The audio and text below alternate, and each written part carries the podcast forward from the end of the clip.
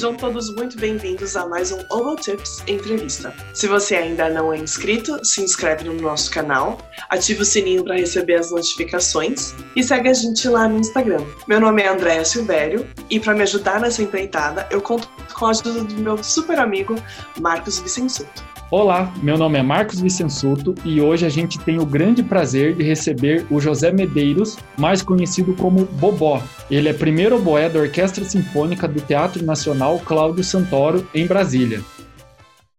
José Medeiros, Bobó, muito obrigado participar com a gente da nossa entrevista, participar no nosso canal. A gente está muito feliz em poder conversar com você, saber um pouco mais da sua história, da sua carreira. Desde que eu comecei a tocar o boé, eu sempre ouvia falar dos professores e você, né, sempre ouvia falar de você. Então, para a gente é um prazer enorme mesmo receber você aqui no nosso canal. Ô, Marquinho, cara, eu que agradeço você, André, esse privilégio, né, de estar aqui compartilhando um pouquinho da minha história com vocês e, e é incrível isso, é, essa essa, pandemia, né, trouxe, aproximou mais a gente e, e, assim, ó, se não fosse isso, eu não teria conhecido, assim, a Andrea, né, uhum. que tanto também ouço falar das, das, das, aventuras dela aí por, pelo mundo oboístico, né, você, que a gente teve a oportunidade de se conhecer lá em Curitiba, né, quando eu fui pegar meu instrumento lá com o Paulo, isso realmente foi, foi poderoso. E o que é bom é isso, é a gente poder compartilhar as nossas histórias e para mim eu estou muito feliz, né, de poder compartilhar e, e, e contribuir um pouco, né, para esse empreendimento que eu chamo assim, que vocês estão fazendo, que é poderoso, entendeu? Isso vai elevar ainda mais e trazer muito mais oportunidades para as pessoas que desejam um dia também ter essa loucura de ser oboísta.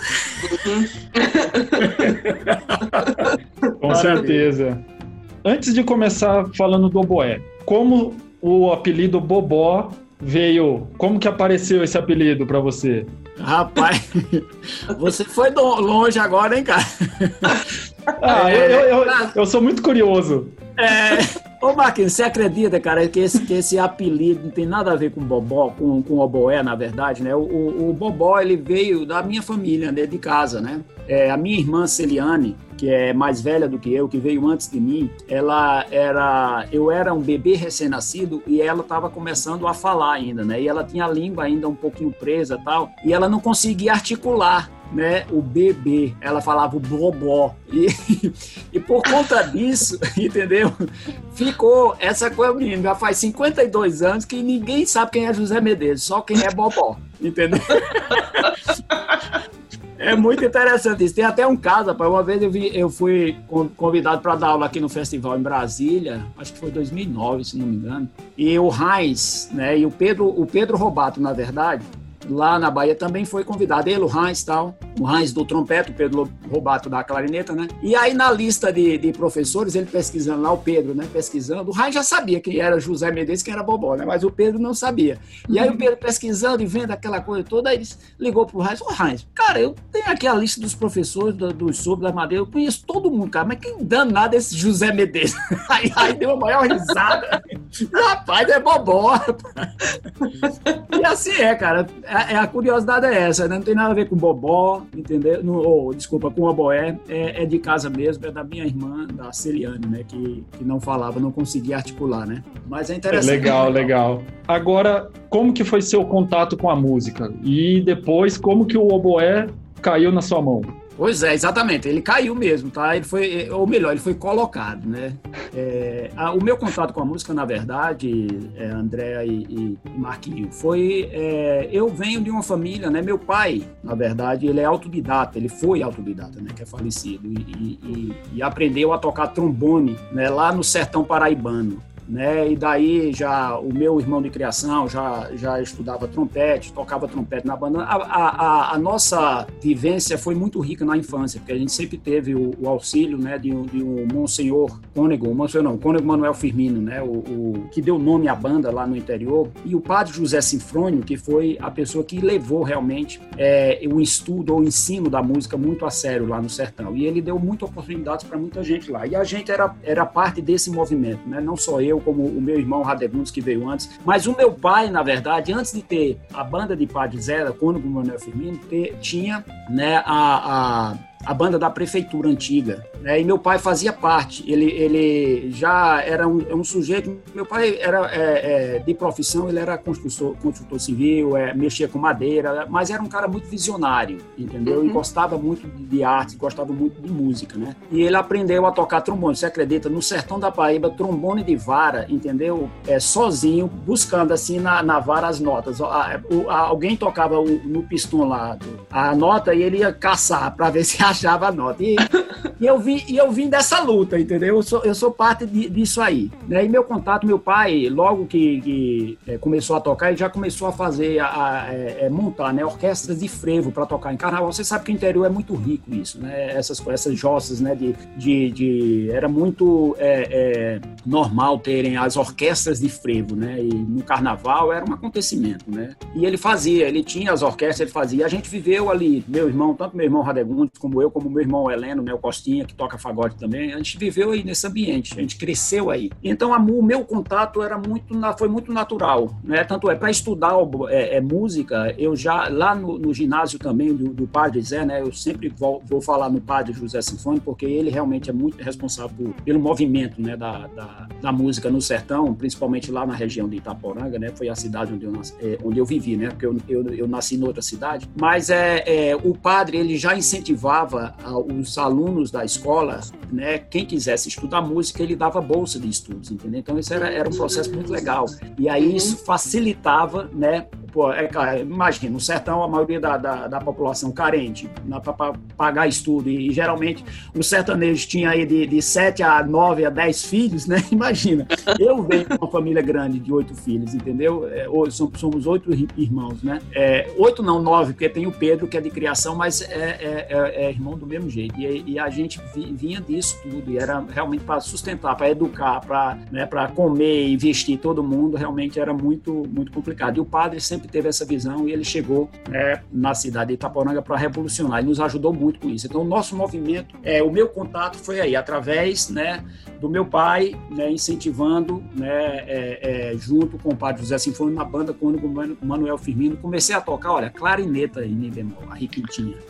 Não foi nem o, o oboé. E aí o que é que aconteceu? Isso é, foi por volta do, ano, do, do, do final do, da, seca, da década de 70, né? 78, 79. E aí quando foi em 83, né? Eu migrei do sertão lá de, de Itaporanga, né? Lá na Paraíba, para a capital, para João Pessoa. E aí foi quando eu tive o primeiro contato com o oboé eu entrei no curso de extensão da Universidade Federal da Paraíba e comecei a estudar o boé primeiro, um mês antes né, de começar a estudar o boé com, com o professor Roberto Carlos Léo, que foi, que foi meu professor né, durante o curso de extensão e a, o bacharelado também. Eu, um mês antes, eu estudei com, com um aluno dele, era o Ives, né, que era um senhor já de idade, né, que, que sempre que chegava alguém lá, o Roberto sempre pedia para o Ives iniciar, né, porque o Roberto não gostava de, de, de dar aula para iniciante. Aí o, o, o coitado do Ives é que pegava. Mas aí foi, foi muito bacana. Eu, é, é, o Ives era uma pessoa muito paciente, sabe? Aquelas pessoas visionárias assim e que tinham paciência, resiliente. Era um cara muito legal, né? Infelizmente já, já não está mais entre a gente, mas eu devo muito a ele também esse, esse, esse contato inicial. E foi o que me ajudou também. Talvez se eu tivesse começado com, com o Roberto e Léo, pela, pelas características, talvez eu nem, nem tivesse continuado. Né? Mas o oboé veio para minha mão porque meu pai me disse assim: olha só, eu já tocava requinta lá, tocava, era, era maravilhoso. Tocava na bandinha, já viajava lá pelo interior todo, era uma delícia, né? Você com 14 anos, 13 anos, 12 anos, você, você tá ali viajando, aquela, a, aquelas comemorações de São João, de padroeira, sempre tinha, a banda sempre tocava, né? E aí eu tocava musiquinha, na requinta, tudo mais, rapaz, aí quando foi para mudar pro oboé, para começar a tirar som naquela palhetinha, meu amigo, é, foi um sacrifício, foi um sacrifício muito grande. Eu me lembro, foi uns seis meses, uns seis meses para eu, eu, entender, entendeu, que, que era preciso é, ter muita paciência e, e, e é, praticar ali todo dia. Meu pai, cara, ele, ele ficava é, é me é, obrigando, né? Foi meu pai, na verdade, quem escolheu. Ele, ele, ele meu irmão Radegundes, ele já tocava na orquestra sinfônica lá em João Pessoa e, e meu pai frequentava já os concertos da orquestra. Meu pai sempre com aquela visão dele de, de empreendedor, ele via a questão do trabalho, ele via a questão de, de você se posicionar no mercado de trabalho, aquela coisa toda. E aí ele observou que tinha poucas pessoas, poucos alunos estudando oboé. Naquela época, imagina, ninguém, né? Hoje é mais, ainda é difícil, imagina naquela época. ele, e ele observava que ali na orquestra ia ser, ele já estava enxergando a orquestra como meu futuro emprego, uh, meu futuro caminho, né? Uhum. E aí ele observou que tinha essa, essa, é, essa lacuna lá e ele disse, não, olha, você, tanto não só comigo, como meu irmão Costinha também, só você, quando for para João Pessoa no ano que vem, isso era em, em 82, você vai estudar o boé, porque não tem ninguém estudando, você vai estudar, logo, logo você vai entrar na orquestra. A, a coisa dela era essa. De forma que, de fato, foi isso, né? E é, é por isso que eu falo, eu não escolhi o oboé, né? O, o oboé me escolheu, o meu pai que escolheu para mim, mas eu sou muito grato a ele até hoje, apesar de todo o sacrifício, apesar de toda a briga, porque foi, realmente foi uma briga, a palheta, a confecção da palheta, aprender, até hoje, né? A gente sofre, nunca aprendi a fazer palheta direito, tá... mas deu certo. É, é, de forma que o meu primeiro contato com o oboé foi aí, 1983, né? Lá na, no curso de extensão da Universidade Federal da Paraíba, lá em João Pessoa, com o Ives né? E depois com o professor Roberto Léo, com quem eu estudei aí todo o curso de extensão e depois a, o bacharelado. Uhum. É, bem, você falou várias coisas super legais, assim, é, que o oboé te escolheu, né? Porque eu também sempre falo isso. Porque eu acredito muito que o instrumento que escolhe a gente. É verdade, é verdade. né? Bom, que super legal ouvir um pouquinho da, da sua história. É, conta pra gente como é que foi esse comecinho, assim, da, da sua carreira até você se profissionalizar mesmo?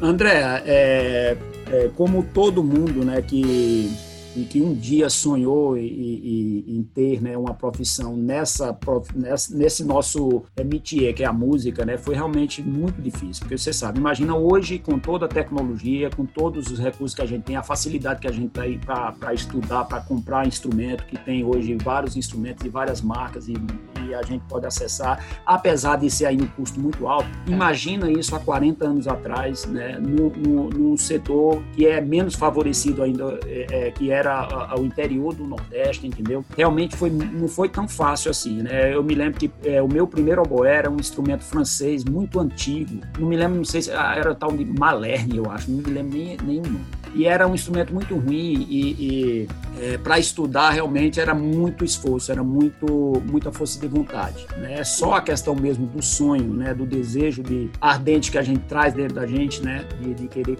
de querer vencer é que nos mantém ali é, focados para estudar e para querer vencer. E não foi nada fácil, né? Mas é, ao mesmo tempo eu tive na, naquele momento, né? Naquele naquele eu tive realmente um ambiente muito profícuo, muito poderoso. A Paraíba era naquele momento, entendeu? Como ainda é hoje, né? Um, um celeiro de músicos, né? Principalmente na área de sopros.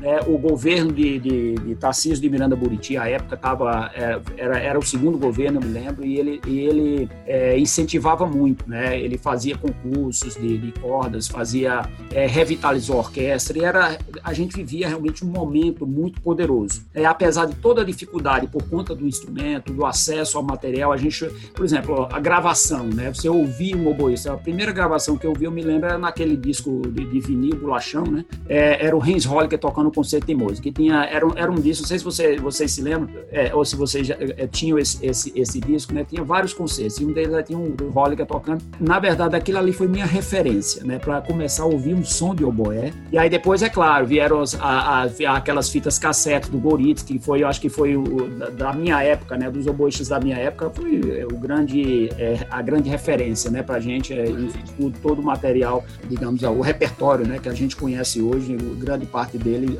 foi através do Hollywood e do Goris que a gente conheceu. E, digamos assim, para eu sair né, do, do, da forma do, do, do iniciar, né, para chegar ao nível, a, a nível de, de, de, profissionalismo e tocar em orquestra, foi realmente a, a uma, uma questão de, de mais de realmente é, determinação de querer, porque é, eu não me identificava muito. Eu sofri muito, na verdade. Eu não me identificava muito com o boé. Entendeu? Era, era muito difícil para mim. Mas por conta desse ambiente, e aí logo eu fui, a, a, eu me lembro que tinha uma, tinha uma professora, né, a Norma Romano, que era a maestrina do, da orquestrinha jovem, né? E aí ela me, me acolheu, né? Aquela, sabe aquelas pessoas que aparecem na nossa vida assim? E essa, ela me acolheu e adorava a minha musicalidade e tal, porque eu já tinha vindo, era músico de banda, já tinha que, já, já a, a, frase, né? Aquela coisa, a música já era presente. Era uma questão mesmo de aprender a técnica no instrumento, né? E aí eu comecei também, da mesma forma, olha só, eu viajava com a bandinha de música lá em Itaporanga, né? Pelo sertão ali, aquelas coisas. Aí começou a dona Norma é, é produzir ali viagens ali para Natal, para Recife, entendeu? Com a orquestra. Aquele ambiente ali é, ajudou a, a, a, a, eu perceber, entendeu? Que aquele, aquilo era que eu queria fazer. Né? E aí eu comecei a estudar, comecei a realmente me, me, me profissionalizar, buscar mais informação, comecei a, ir nos festivais, né? É, tinha muito, Festival de Campo do Jordão, Londrina, aqui em Brasília mesmo, onde eu vivo hoje, né? Comecei a conhecer os professores, comecei a ter outras influências e comecei a estudar mais, a, a me profissionalizar e aí fiz o bacharelado em oboé lá pela Universidade Federal da Paraíba com Roberto de Léo e aí mesmo mesmo antes de terminar o bacharelado eu já fiz concurso para orquestra sinfônica. Naquela época, é, eu me lembro quando eu entrei na orquestra, ainda não era o Eleazar de Cavalho, era o, o maestro Carlos Veiga, que era o, o, um baiano, né, que viveu muito tempo lá em, em, na Paraíba, em João Pessoa, e foi quem é, foi o maestro da revitalização, do segundo momento da orquestra, quando o Buriti, é, no seu segundo governo. Né? Eu me lembro, no ano de 90, eu fiz o concurso para orquestra em 87, né? eu comecei a estudar o boé em 83, em 87 eu já fiz concurso para orquestra principal. Tocava na orquestra jovem, mas eu já fiz concurso. E aquela época eu, eu me lembro que quem ia fazer o concurso comigo também era o Isaac. Lembra o Isaquinho do, do Oboé? Sim. E o Isaquinho já estava migrando para a Suíça. E aí, para minha sorte, o Isaac não foi fazer a prova. e aí, e aí é, só tinha eu é, é, de candidato né, para entrar. E foi, foi com o maestro Carlos Veira. Isso foi em, em, no início do ano de, de 87, né? E, e quando foi. Não, de 88, né? E quando foi em julho de 88, o maestro Carlos Veiga saiu da orquestra e aí entrou o Eleazar, né? Quando o Eleazar entrou, já, eu já tinha uns seis meses mas não foi nada fácil, viu? A, a é, tocar na, na, orquestra. Segundo a Boé, é, com Eliasar, menino, foi difícil demais, foi, foi tenso. A, o olhar daquele senhor, rapaz, era, era complicado, porque ele olhava para você fuzilando assim, entendeu? Se, e, era, era muito difícil, mas isso é, é, um, é um capítulo grande para falar, porque tem, tem muitas tiradas né, do Eliasar e o momento que ele ficou, os três anos que ele ficou lá de 88, de julho de 88, se não me engano, a março ou maio de 90, né? Foram três anos aí muito, muito poderosos e era um movimento muito poderoso que tinha na orquestra, né, na Paraíba, na verdade, essa época. E foi graças a esse movimento que eu é, floresci, que eu é, continuei, que eu consegui realmente entender que era, era possível né, fazer aquilo. Mas não foi, não foi fácil, realmente eu, eu, eu confesso que foi muito difícil para mim, porque era, era muito distante, era uma, é, é, é, um garoto do sertão, entendeu? Eu gostava das coisas do sertão. É, aquela realidade né, de música erudita, música clássica, orquestra sinfônica, aquele ambiente era, era um pouco é, é, é meio assim, digamos assim, distante, né? Mas aos pouquinhos eu fui, fui me educando, né? fui, fui me modelando e aí vem a, é, começaram a, a vir as, a, as referências, né? E a gente começa a, a, entender que é um processo que, é que pode ser também para nós, que é possível também, que a gente pode fazer parte daquilo, né? E, e, de forma que foi isso, né? Eu entrei no curso de extensão, depois fiz universidade e logo quando, quando já estava no primeiro ou segundo ano já da universidade, eu já fiz o, o concurso para orquestra, já entrei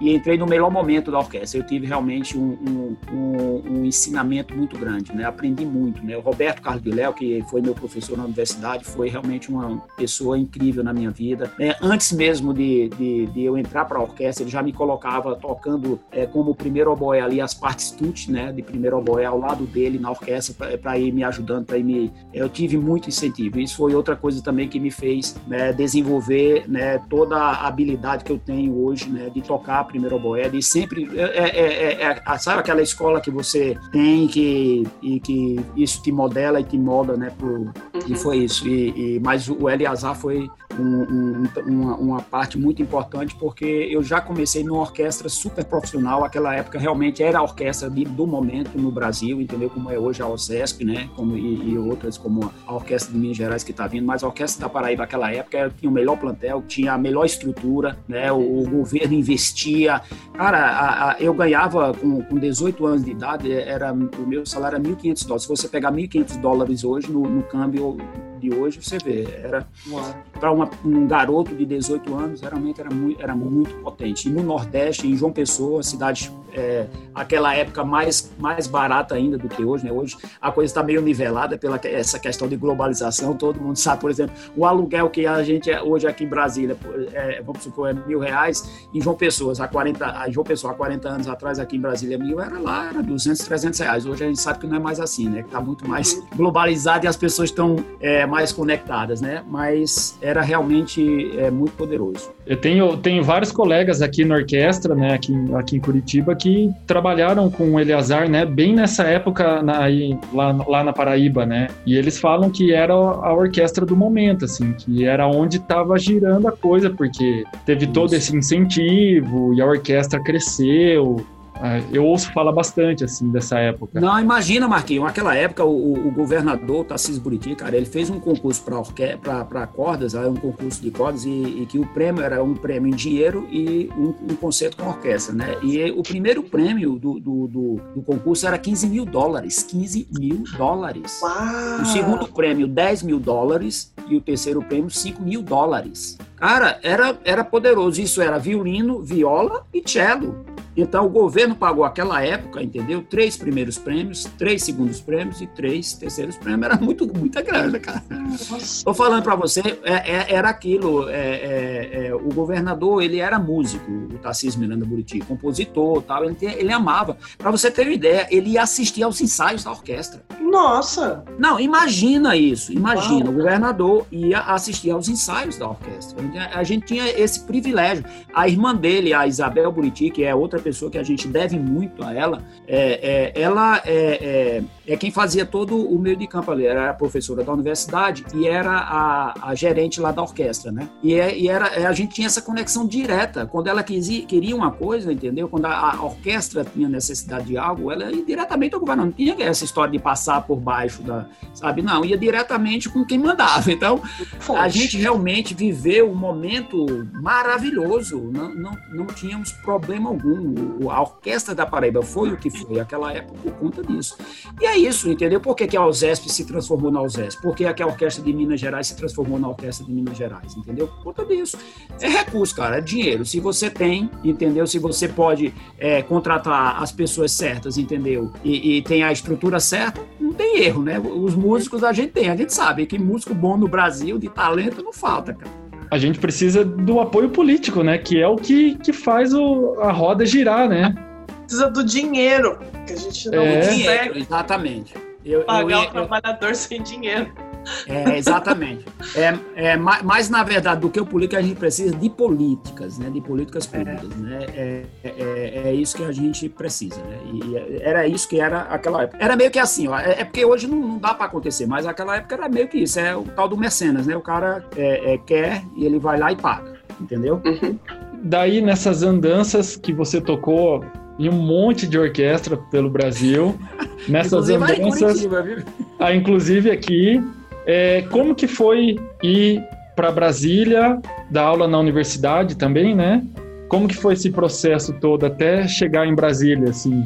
É, então, olha só, eu, eu fiquei na orquestra de, de, da Paraíba, né? Desde essa época de 88 até 93, eu ainda fiquei contratado, mas em 93 eu tive um, um, um momento em Manaus. Né? Eu tava recém, era recém-formado na, na, na, Universidade Federal da Paraíba. E eu e mais seis professores, né, seis, seis músicos, na verdade, fomos convidados para montar o bacharelado lá em Manaus, entendeu? E aí a gente ficou é, de, eu fiquei lá em 93 e, e, e, e, até a metade de 94. Né? Eu pedi licença sem vencimento lá na Paraíba, consegui, né? por essas questões de, de ter essa, essa liberdade lá, a gente conseguia, né? questão política e tal, uhum. é, eu consegui, e aí fiquei em Manaus, é, 93 até maio de 94, depois retornei para Paraíba, mas naquela época eu já, eu já tocava na orquestra de Recife também, porque tinha muito essa, essa questão. Como a escassez de oboísta era muito grande naquela época, então quem tocava duas notas afinadas,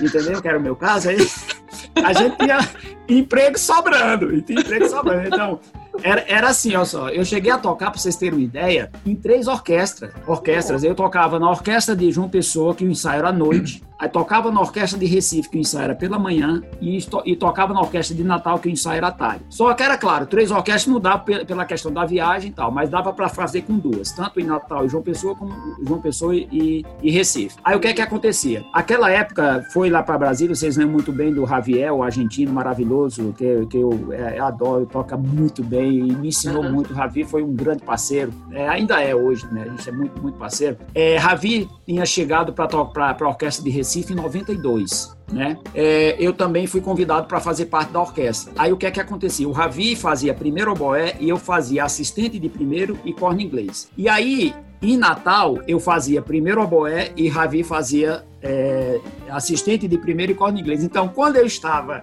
em Natal, Ravi estava em Recife e vice-versa, entendeu? E João Pessoa, o ensaio era à noite, então estava tranquilo. Eu saía muitas vezes, é, tipo, 5 horas da tarde do ensaio de Natal para um ensaio de 7 e meia da noite em João Pessoa, cara, assim, batido, entendeu? Tem altas viagens, altas aventuras. É, uma vez eu me lembro, uma viagem com o Ravi, a gente estava saindo, tocou um concerto duplo de Albinoni e ele, né, em Natal e Recife. A gente, a gente fez o concerto à noite em Natal, numa terça-feira, tipo isso, e na quarta-feira de manhã, 10 horas da manhã, a gente ia fazer esse concerto em Recife, na orquestra de Recife. E, aí, a gente saiu de, de manhãzinha cedo, tocou em Natal, dormindo e tal, e no outro dia a gente saiu cedo da manhã para Recife. Eu tinha um Fusquinha que eu botei um motor nele, era um Fusca 1300, eu botei um motor 1500, sabe aquela, aquela cor que tem umas rodas lá? e a gente saiu, cara, e era um dia de chuva, um dia chuvoso, e, e já chegando em Recife, tem um trânsito horrível, que é, é terrível ali, aquela, aquelas entradas de Recife, as saídas, é, realmente é um, um, caos. E aí, não sei, não, não sei que carga d'água foi, eu sei que eu não prestei atenção numa coisa e vinha, eu, eu tava para entrar numa, numa rotatória e vinha um carro e eu não vi esse carro, só que quando eu vi o carro já foi, já em cima, eu tive que frear, no que eu freiei, o carro rodou. Cara, o Ravi quase que botava o estômago para fora. E, e, ele me segurou assim: eu não vou mais, eu não vou mais com você, eu não vou mais com você. Eu calma, Ravi, calma, calma. E assim, ó, foram várias aventuras, mas é, isso foi um momento. Eu trabalhei em três orquestras no Nordeste. Depois de, de, de que eu voltei de Manaus, fiquei fazendo isso até é, o 97. Aí, em 98, eu fui convidado para Belém, para dar aula no bacharelado lá da, do Instituto Estadual Carlos Gomes, lá em, em, Belém do Pará, que, que não era ainda o Instituto Estadual, era a Fundação Carlos Gomes, né? E aí eu fiquei lá 98, 99, foi lá quando eu conheci o Moisés, né? Que vocês já entrevistaram, que é maravilhoso, que eu amo de paixão, que hoje é um profissional incrível e está realmente fazendo a diferença. E foi lá que eu conheci, eu dei, comecei a dar aula para o Moisés, o André Xavier também, que teve em São Paulo, né? Que hoje é o professor lá do, da, do, do Conservatório de, do curso técnico, né? Uhum. É, e aí eu fiquei 98 e 99, né, dando aula lá, e aí para chegar aqui em Brasília, eu fiz concurso em 2000, né? E aí, nesse período, em 90, quando eu voltei para aquela.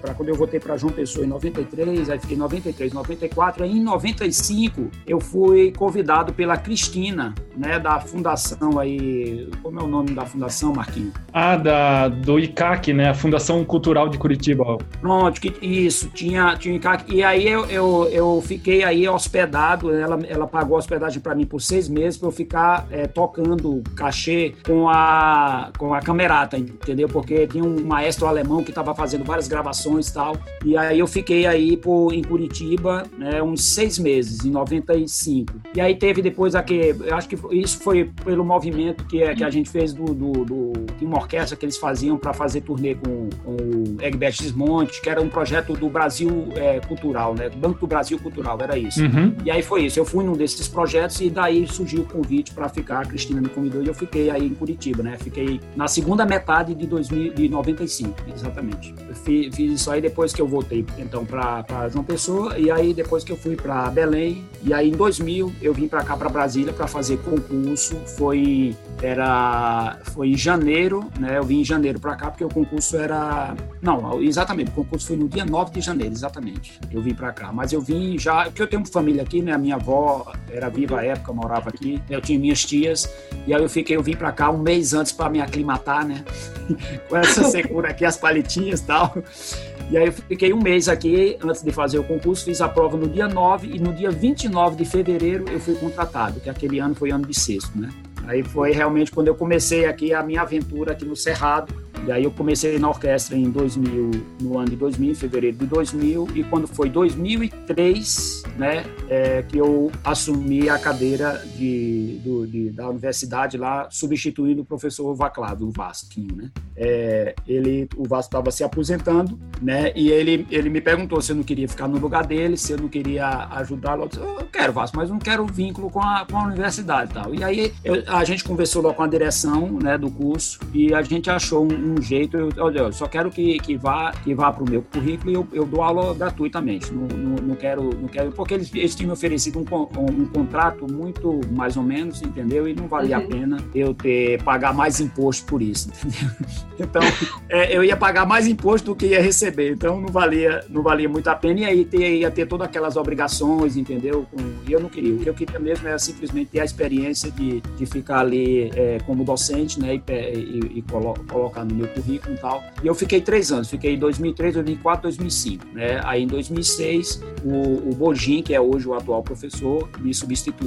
E aí eu continuo na orquestra até hoje, essa, essa a, aqui em Brasília. Então, essa trajetória teve um, um bocado de, de vai e vem aí pelo Nordeste, e aí um pouquinho do Sul, entendeu? E aí fui pro Norte, pro Norte que eu cheguei aqui no Cerrado. E tô hoje. Aqui eu conheci minha esposa, a Carol, né? E me casei. Hoje eu tenho dois filhos lindos, o João e o Ben e eu amo, eu gosto, gosto demais de estar aqui em Brasília. Eu me, me aclimatei, fui muito bem acolhido, muito bem recebido aqui. O Vasco, né, realmente abriu as portas, tudo que, que hoje eu, eu, eu tenho aqui, as coisas que eu, que eu conquistei aqui também, tem muito a ver com isso, né? As pessoas né, que a gente encontra pelo caminho, assim como foi o Ives no início do meu contato com o assim como foi meu pai, né, meu irmão Radegundes, né, que, que sempre me, nos incentivou e que, que abriu as portas da gente. Isso aí é, é, é, é importante também. Eu, eu sempre fui, eu sempre trouxe com, comigo essa, essa questão, ah, é o irmão de Radegundes, né? É o irmão de Radegundes. Isso, isso facilitou, abre, portas, abre portas, é. né? Porque Radegundes realmente ele foi, eu, eu, digo assim, ele foi um enfrentador, foi um, um, um cara assim que não só para o instrumento dele, mas para geral, entendeu? Ele foi um, um cara que, que, abriu muitas portas e, e colocou né, sonhos na, na, cabeça das pessoas que também era possível qualquer um é, fazer né, e conquistar e fazer o que ele, que ele fez também. Que ele foi um desbravador, né? Eu, eu considero isso também. Muito, muito legal. E o Roberto de Léo, né? É, é, e aqui depois o, o, o Vasquinho. É, mudando um pouquinho de assunto, é, como é que foi o processo de gravar um CD dedicado à música brasileira para oboé? Olha só que bacana. Pronto, isso é mais uma das coisas, André, que da, daquelas pessoas que entram na sua vida. Por exemplo, não sei se você, você lembra, no meu CD ele tem duas composições do Rodrigo Lima, uhum. né, que é um compositor super jovem, está radicado hoje em São Paulo, maravilhoso, é um cara um, um inventivo, um criativo, sabe? É uma pessoa assim, um musicaço. E a época que eu estava na universidade, na UNB, ele estava como aluno terminando o curso dele de composição. E a gente se, se tornou muito amigo, né? A gente é muito amigo e, e a gente vivia muito junto. E aí começou aquela, aquela, aquela conversa sobre escrever algo para o Boé e tal. E aí ele, ele começou, ah, eu quero escrever uma peça, ele, foi justamente no ano que ele estava se formando, e ele, ele disse, ó, oh, eu quero escrever uma peça para o Boé, é, eu queria que, que fosse um conselho, eu queria que você tocasse, mas eu queria que, que a gente fizesse junto, que a gente participasse, que você participasse.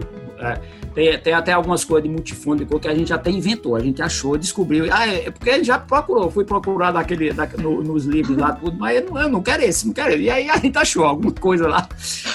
isso, isso é que é legal, né, do processo, né, de, de, de, de, de criação, né? E aí foi é, o Rodrigo, eu, a gente fez, eu fiz esse concerto, né? A, a gente, o, até o, o, Gustavo, o Gugu, né? Fez o, o, ele regeu, né? O Gustavo já estava começando a estudar regência naquela época, e o Gugu também muito talentoso, né?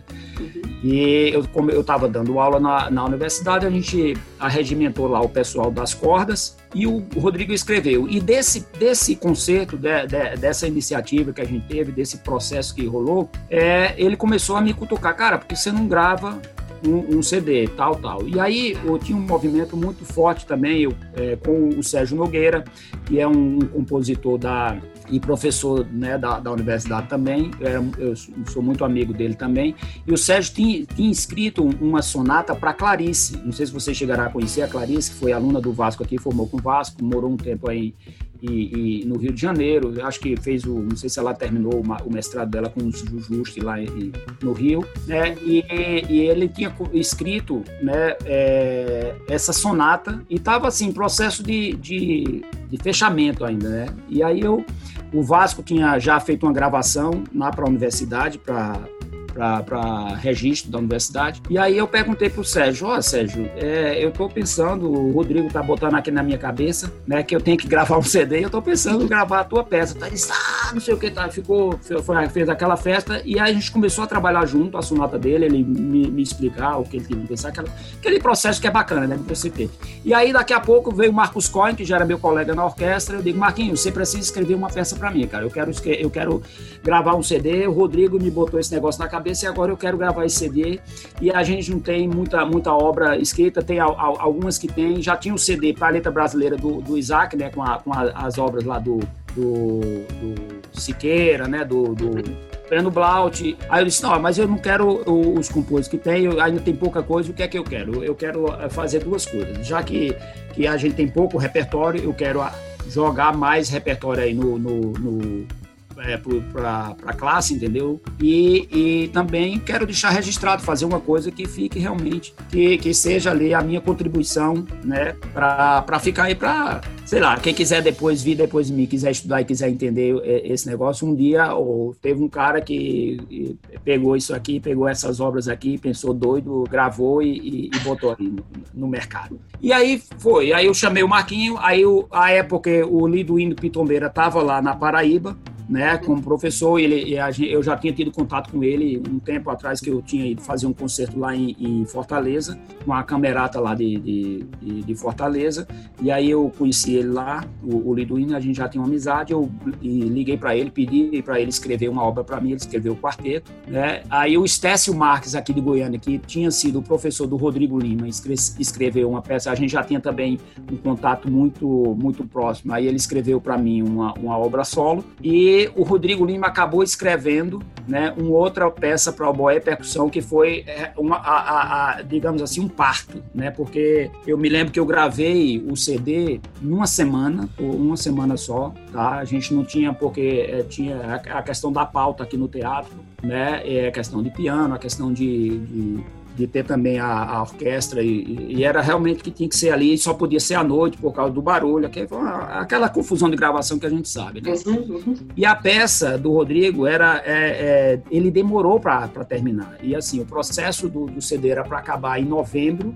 é, o Rodrigo acabou uma semana antes, uma semana antes, entendeu, de acabar o processo da gravação, ele entregou a peça para mim. Então imagina preparar uma obra completamente é, é, é, nova, sem nenhum, e assim, cheia, cheia de coisas, né?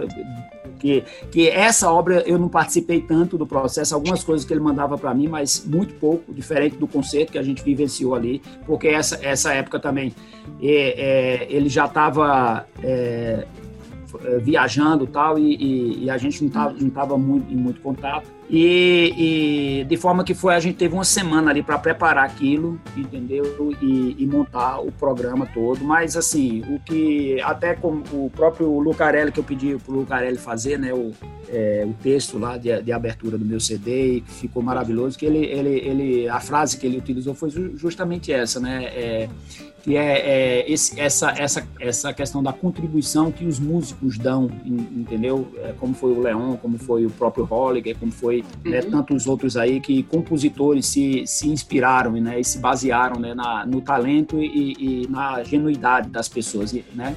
É, é, genuinidade, não é isso? Isso. Uhum. Das pessoas, entendeu? E, e se aproveitaram, se apoderaram daquilo para também trazer a sua inventividade, a sua criatividade para trazer, como ele a própria frase que ele utiliza lá no CD, né, de, de colocar mais comida à mesa, né? E essa foi realmente a intenção de trazer mais repertório, né, pro o nosso instrumento e eu fui fiquei muito feliz eu acho que ficou um resultado muito bom uhum. muito legal né e, e é o que é, é, eu, eu guardo aí como a minha contribuição para nossa classe para essa nossa luta né oboística a gente só tem a, a te agradecer porque a gente realmente não tem muito repertório, né? É, de, é, bem, é bem difícil. E quando você fala repertório de oboé, é. não necessariamente o Brasil, você fala, ah, sim, repertório brasileiro de oboé. Então, Exatamente. muito obrigada pela sua, pela sua colaboração. Maravilha, maravilha. Eu que agradeço.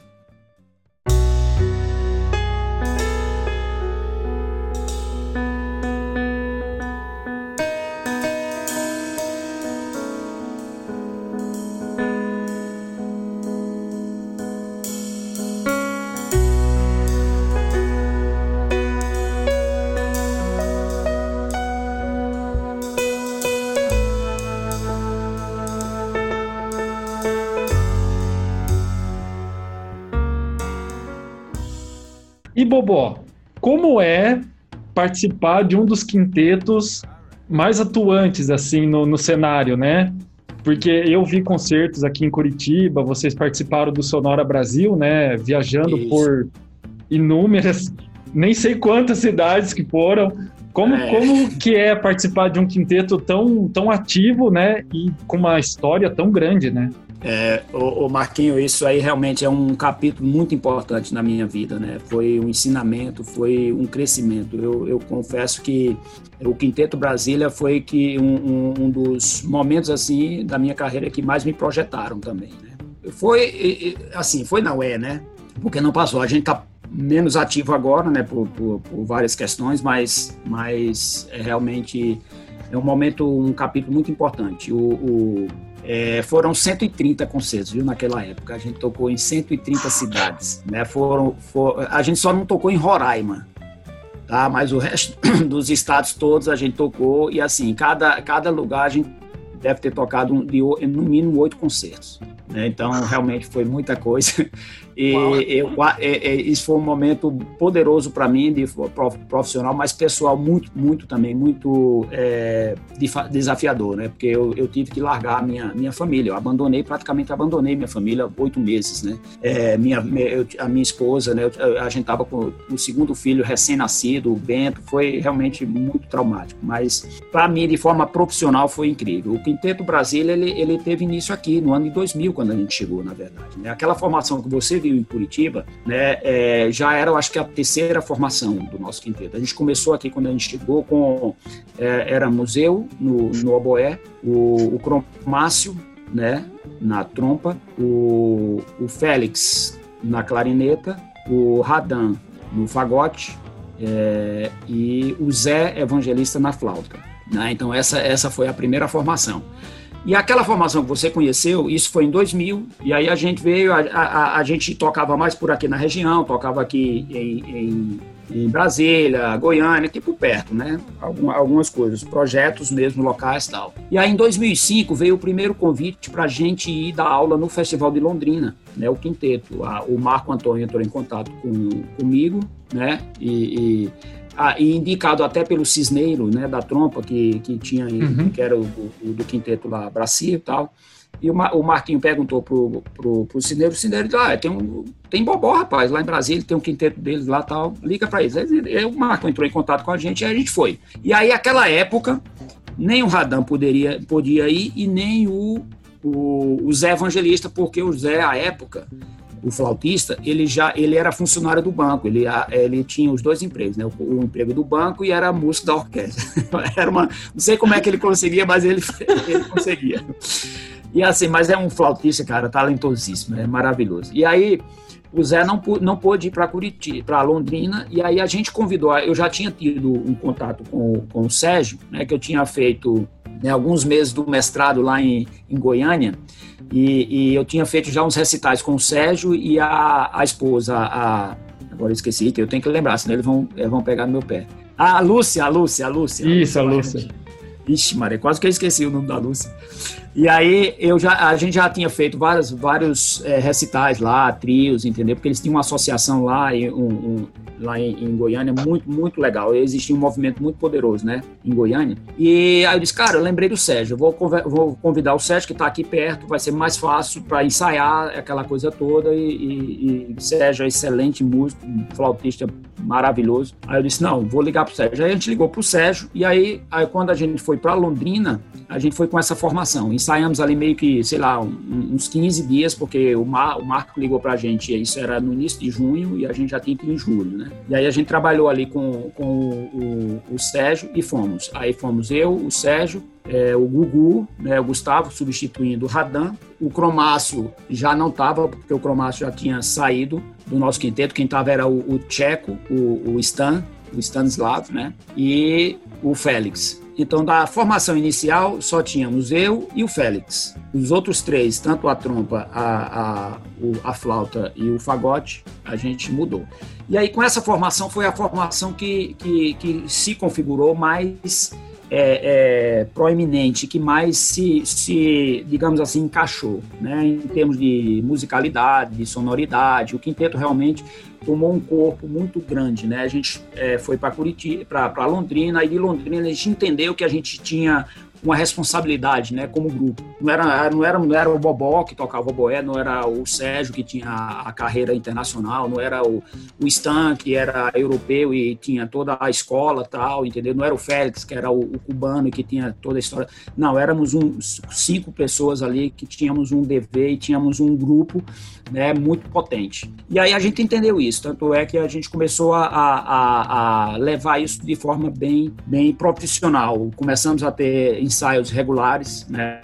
Ah, toda semana a tá ensaiando, ou a, a gente fazia aqui em, em Brasília, ou ia para Goiânia para ensaiar com o Sérgio, várias e várias vezes a gente ficou hospedado na casa do Sérgio, foi, era, é, realmente foi um, um, momento muito poderoso. Isso, aí começaram a aparecer, né, os convites para a gente ir fazer o, fazendo a, a, as viagens, as coisas, né, e o momento ápice do nosso quinteto foi, foi exatamente foi nesse momento quando a gente foi convidado né, pelo o diretor né, do SESC, né, diretor da, da, da, parte musical, artística, o Gilberto, né, para participarmos do, do Sonora Brasil. E aí foi quando realmente foi o momento, entendeu, onde a gente pegou, sabe, o som que se misturou, né, a, a identidade do quinteto que veio, porque não tem jeito, ó, no, cinco pessoas boas tocando, você vai ouvir cinco pessoas boas tocando, mas um é. grupo tocando é diferente, entendeu? E um grupo tocando, ele só adquire essa identidade quando ele ensaia, quando ele toca, principalmente quando ele toca junto. Então imagina fazer um repertório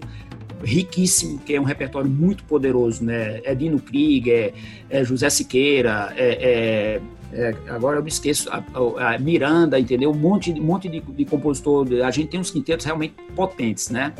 É, é, e aí a gente tocou esse repertório, tocar esse repertório só em tocar, só no palco, 130 vezes, entendeu? Imagina com os inúmeros ensaios que a gente teve. Então, foi aí quando a gente pegou realmente um corpo poderoso e o quinteto se projetou. Né? O, o, o Sonora Brasil foi o que realmente né, deu ao quinteto a, a visibilidade né, que ele merecia, porque realmente é, é, era um, a gente nem, nem, nem se olhava mais, a gente já sabia o que o outro ia fazer, até a vírgula, entendeu, da frase, né, onde ele ia pontuar, onde eu, é, é um negócio assim. E isso foi muito poderoso. É, o fazer parte desse movimento, fazer parte disso, e é claro, você sabe que é, é fazendo música de câmera, é música minuciosa, é música que você não tem ninguém te guiando, é você, entendeu? E ali um grupo né, é, é, onde você mais aprende, onde você mais enriquece, onde você descobre mais nuances né, do seu instrumento. É muito poderoso. Por exemplo, na orquestra a gente fica muito a mercê né, do maestro, do, do identidade, é. do, de uma direção, do entendimento que aquela pessoa tem a respeito do, do que ele acha sobre aquela obra, sobre aquele solo, sobre aquela coisa. Muitas vezes a gente, né, outro dia até assistindo a entrevista do Washington, ele falou muito isso, né, que, que, é, é, não gostava muito da orquestra por causa disso, né, porque e, e, e, mas no quinteto não, no quinteto você tem, né, você tem essa liberdade de ser você, entendeu? De, de, de, de, de contribuir, né, com a tua arte, com o teu, é, é, aquilo que, a tua bagagem, aquilo que você tem, né?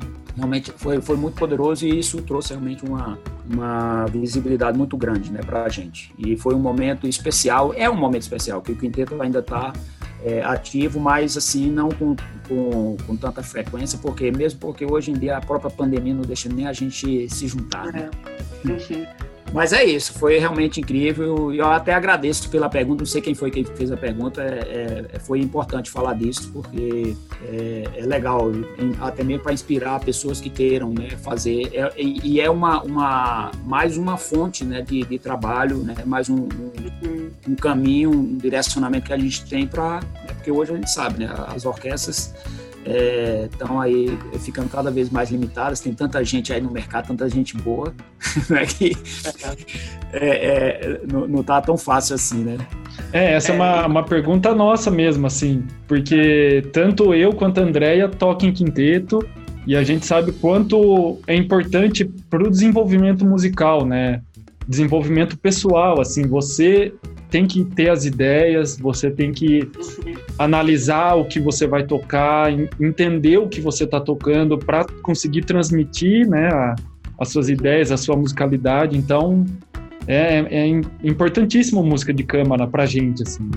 É. Exatamente. Por exemplo, a, a, gente fez no, no, Sonora Brasil, tem uma obra do Edino Krieger, que é um quinteto chamado Embalos, que a gente não tinha noção do que, do que era. Existia uma, uma gravação mais ou menos aí, entendeu? Que a gente pegou e, e, eu, eu acho que eu nem ouvi, que era do quinteto Vila Lobos, entendeu? E, e mas o, o, legal é exatamente esse processo de você descobrir a música e você dar uma cara para aquela música, entendeu? e a gente ter, ter, também a oportunidade de conviver com o Edino, entendeu? E, e, e viajar e ele ali né, as dicas tal. Foi, foi, é, é, foi muito bacana a, a, gente participar dessa construção, porque é isso que é, né? Quando você tem essa oportunidade, isso é que faz você florescer, isso é que faz você é, crescer, né? O aprendizado diário, porque é, é, é, muito simples, você tem uma coisa pronta, você chega e toca, entendeu? Que o maestro diz, ó, oh, tá aqui toca piano, toca mais não sei o quê, tá, e você fica lá e fica ali e faz o seu robô, né? Mas, cara, no, com o quinteto, não, o quinteto você é é, é responsável pela construção entendeu? Aí é, é, bacana. E aí tem as discussões, entendeu? Tem as brigas, né? que isso que é bacana também. Tem, tem, tem aquelas, aquela, aquela a coisa mais calorosa, por exemplo, Gustavo, cara, chegava, o Gugu chegava virado, né? cara, os ensaios, aí a gente brigava. Eu me lembro que teve um momento da turnê acho que já ainda foi na, a, a gente estava passando acho pelo estado do, exatamente aí de né, estava no Paraná e acho que foi uma, uma discussão que eu tive com o Gugu a gente ficou de, de, desde daí até sei lá, quando a gente chegou no outro ano no Nordeste, a gente só foi voltar a se falar no, depois no Nordeste. Tocava tudo junto, a gente se olhava para tocar. A gente, a gente, cara, é aquela história que eu te falei, né? A gente se é, dialogava, mas não se falava, entendeu? É, essa, essas coisas assim são muito bacanas, entendeu? Porque isso faz parte também, cara, do, do, crescimento, entendeu? De você saber que a música tá acima, entendeu? De você. Isso que é o bacana, entendeu? Não importava né, a relação pessoal né? É, é, a música ela estava acima e, e, aí quando você estava no palco, quando você estava tocando, tudo isso caía por terra. Isso que é, é, é, mais bacana de você entender que esse, esse processo, entendeu? É, é muito poderoso, é muito poderoso, né? Você simplesmente você consegue tirar, né? Todas as outras coisas naquele momento ali a música, né? A, a tua arte, ela, ela é, é que prevalece. Muito, muito, muito legal. Uhum. É, e é um, é um presente, né? Quando isso acontece. É.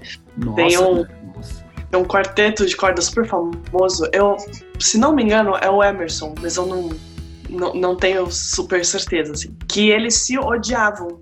Eles, quando eles tinham turnê, eles viajavam em aviões separados, eles iam em voos Nossa. separados, porque eles se odiavam. Uhum. Mas aí chegava no palco e e fazia aquela música incrível, né? Porque a Exatamente. música é soberana, ela tá acima, É, é incrível. acima é de incrível. todos os egos.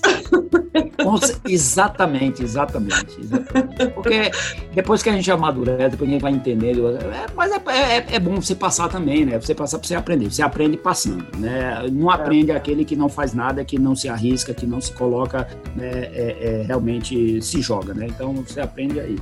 E aí você vai amadurecendo, você vai aprendendo, você vai se formatando, vai melhorando, entendeu? É, Aí depois a gente até ri, né? Depois é bom. vai atualizando o software, vai ficando melhor. Vai, exatamente, você vai atualizando o software. Exatamente. bacana, bacana. Esse processo de amadurecimento é, é muito legal, muito legal. Sim. Popó, se você pudesse voltar no tempo e se dar um conselho, qual seria esse conselho que talvez também pudesse ser aplicado a estudantes de hoje em dia?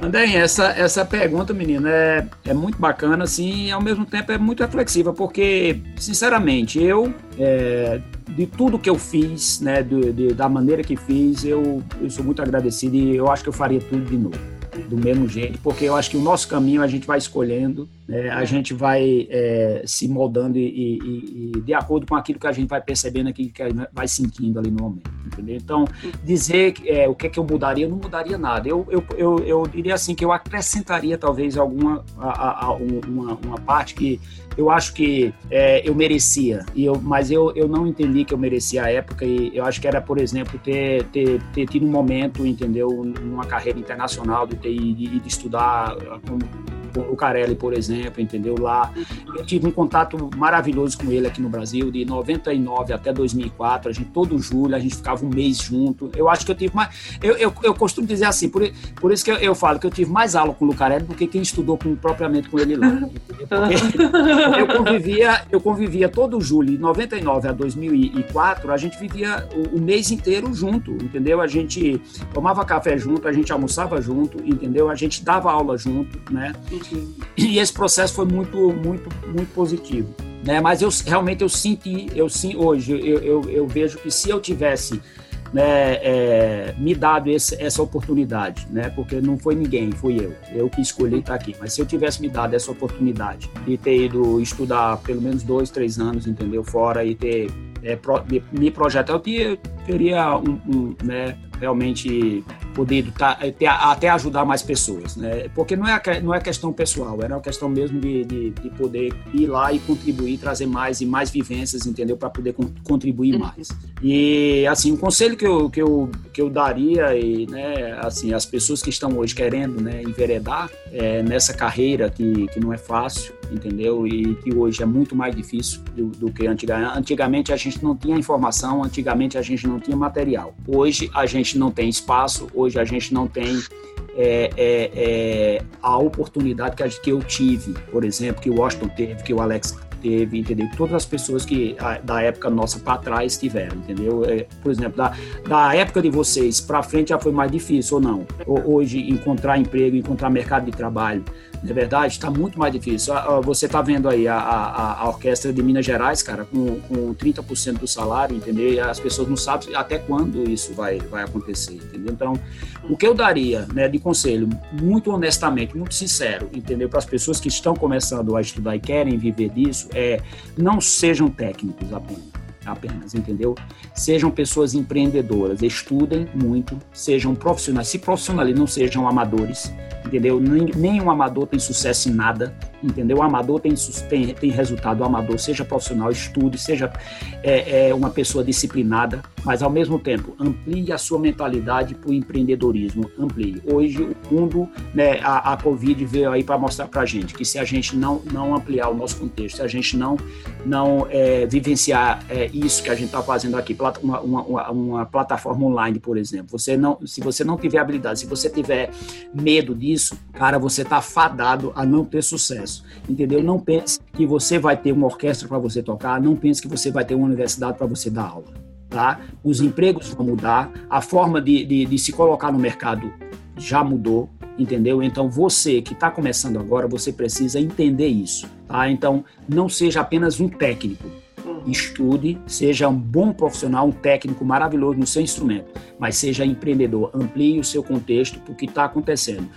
É, é, a Covid veio só antecipar a mudança para os próximos 100 anos.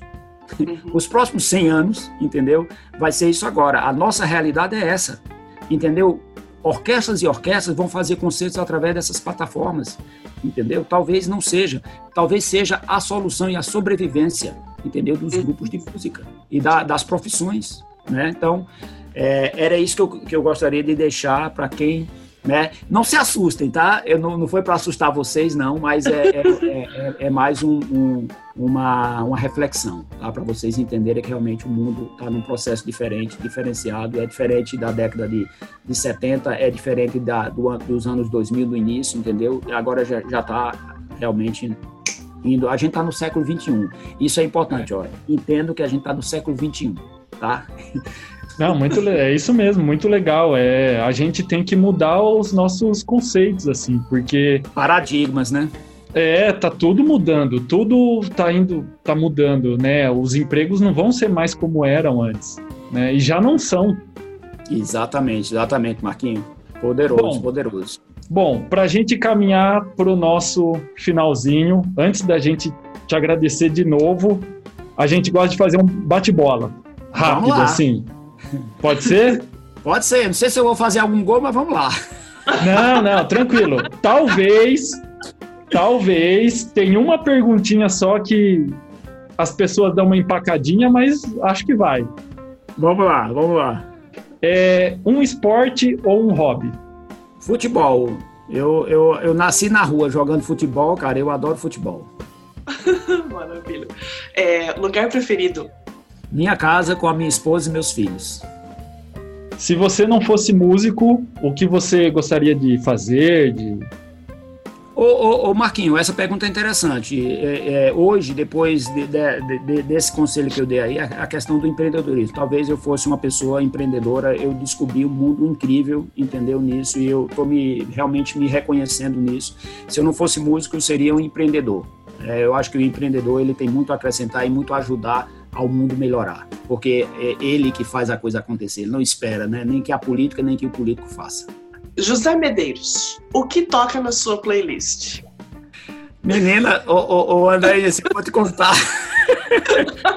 Olha, eu, eu, eu, gosto muito de ouvir o oboé, entendeu? Eu hoje, na verdade, eu estou ouvindo muito pouco. Eu estou muito envolvido com meu, a minha nova profissão, que eu estou me formando, entendeu, no mercado empreendedorismo. Estou fazendo outras coisas junto, paralelo à música.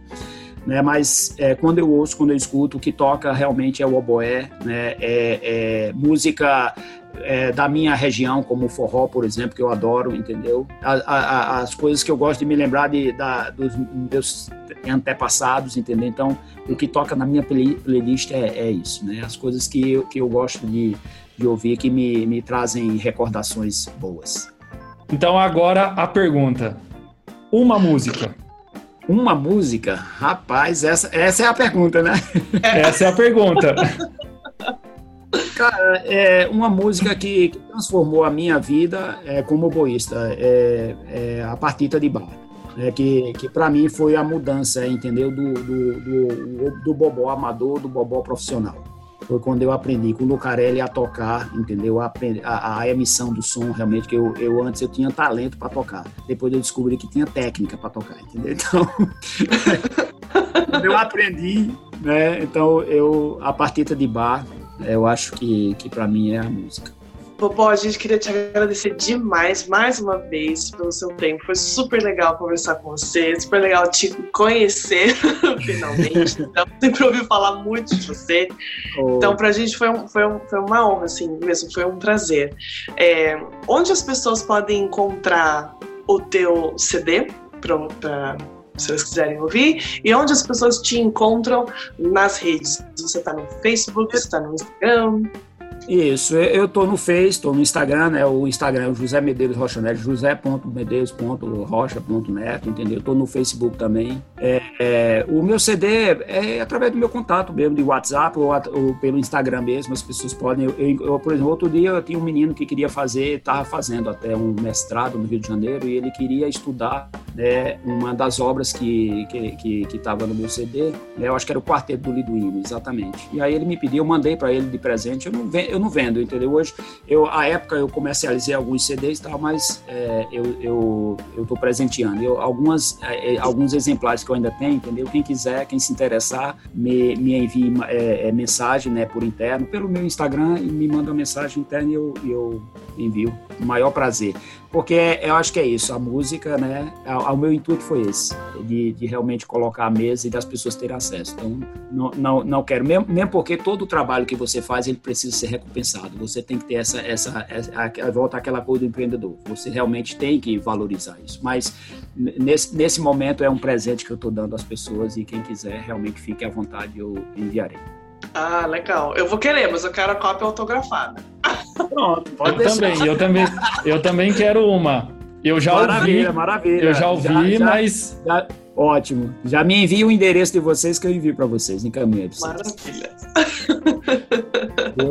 Bobó, muito obrigado mesmo pela entrevista. Foi, nossa, um prazer enorme conversar com você de novo. A gente precisa marcar de se encontrar depois que acabar toda essa essa, essa coisa que tá aí, a gente se encontrar, conversar. Muito obrigado mesmo, foi um prazer. Maravilha, Marquinho. É, com certeza a gente precisa se encontrar. Eu acho que o que está rolando, esse movimento que está rolando, né, é, é, dessas entrevistas, né, vocês, né, com a Boa o, o, Moisés começou isso, agora o Fimuca que está acontecendo é, é, é, é, poderoso, né, e é, e é isso que, que a gente estava falando, né, se a gente não se reinventar, se a gente não é, é, porque não é o que acontece, é o que você faz a respeito, entendeu? Então, uhum. a gente se reinventar e, e, e, buscar caminhos, a gente mesmo, produzir os caminhos que a gente pode seguir, é, é, é muito poderoso. E é eu que tenho que agradeço a vocês, né?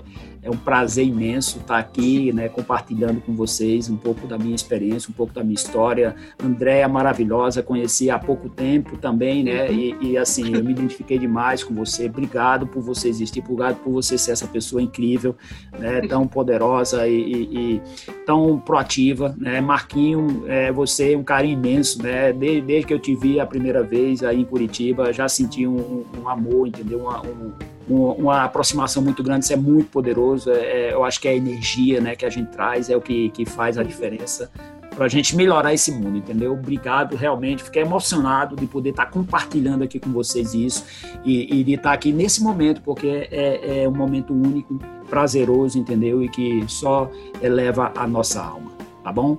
Grande beijo no coração de vocês e espero contribuir muito mais na hora que for preciso e a gente vai estar junto em breve, se Deus quiser.